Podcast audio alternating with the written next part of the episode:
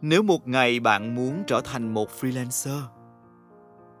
Các bạn thân mến, đây là tên một bài viết tôi đã viết trong quyển sách Mình đang sống cuộc đời của ai. Và nếu như cũng có một ngày bạn quyết định mình sẽ trở thành một freelancer, vậy thì hãy cùng nghe tôi chia sẻ trong podcast ngày hôm nay nhé. Nếu một ngày nào đó bạn bỗng muốn sống đời tự do, muốn được làm những công việc yêu thích, chẳng còn bị gò bó bởi bất kỳ điều gì, hãy nghe tôi chia sẻ vài điều trước khi bạn định dấn thân vào vùng đất có tên gọi freelance. Là một freelancer, không phải là ở đó chờ công việc tới rồi làm việc thụ động. Không phải dư thời gian để ngồi đồng cà phê hàng giờ liền, thức đêm xem phim bộ, rồi ngủ đến trưa mà không biết khi nào người ta nhớ đến mình để giao việc. Có một quãng tôi đã sống như thế gần nửa năm. Tiền bạc thiếu trước hụt sau. Vậy mà lúc nào cũng tự tin ai đó sẽ tìm đến mình. Công việc tự gõ cửa. Bây giờ đớn đau thay, tôi phải thừa nhận rằng đời sống tôi đã từng sống đó, người ta gọi là thất nghiệp. Nếu thật sự chọn con đường của một freelancer, bạn hãy chắc chắn là mình giỏi ít nhất một lĩnh vực nào đó.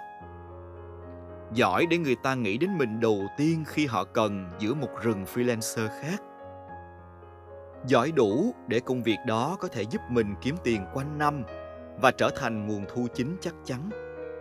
Sau đó, nếu có thể, hãy trau dồi kỹ năng kha khá ở một vài lĩnh vực khác. Nó sẽ giúp bạn kiếm thêm thu nhập, phục vụ cho những nhu cầu khác như du lịch, mua sắm, ăn uống, chăm sóc người yêu. Nếu bạn không chắc chắn có thể tạo ra tài chính vững vàng, đừng chọn để trở thành một freelancer. Nếu thực sự chọn con đường của một freelancer, bạn hãy chắc chắn mình có một networking tốt, những mối quan hệ rộng rãi.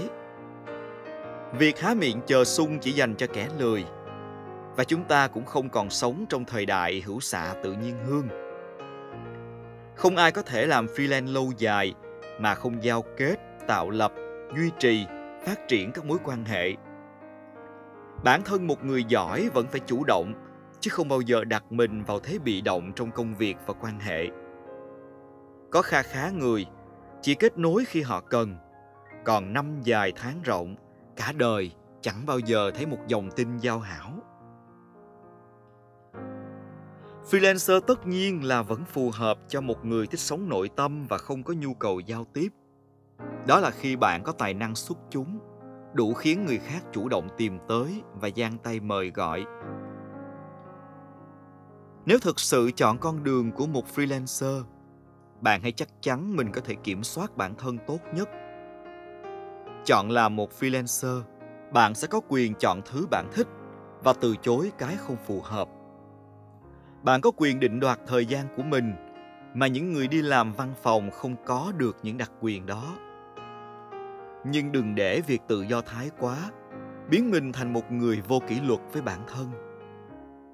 Tôi cho rằng là một freelancer còn cần kỷ luật hơn bất kỳ công việc gì khác.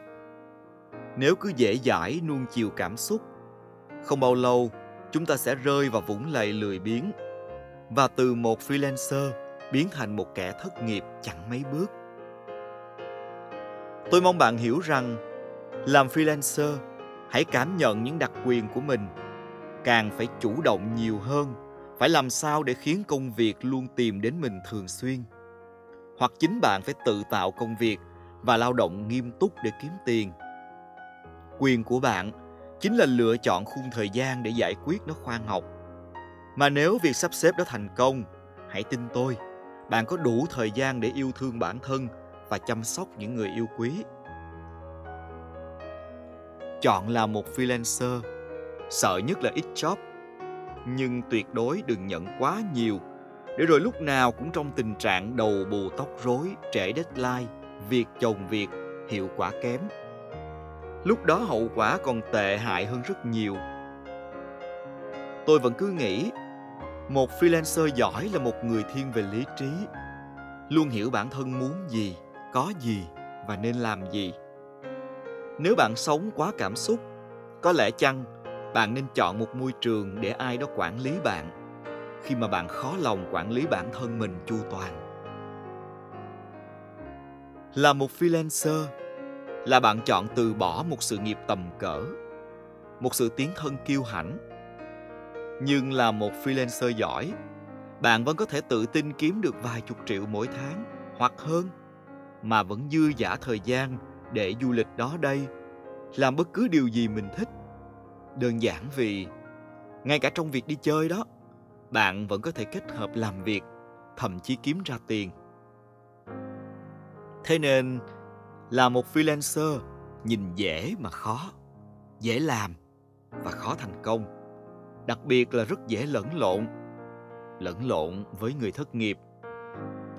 Vì vậy bạn hãy chắc chắn mình thật sự có thể trở thành một freelancer trước khi đặt một chân vào đó. Tôi cho rằng mỗi con đường sẽ có một cái giá và bạn nên xem giá của nó bao nhiêu để chọn lựa.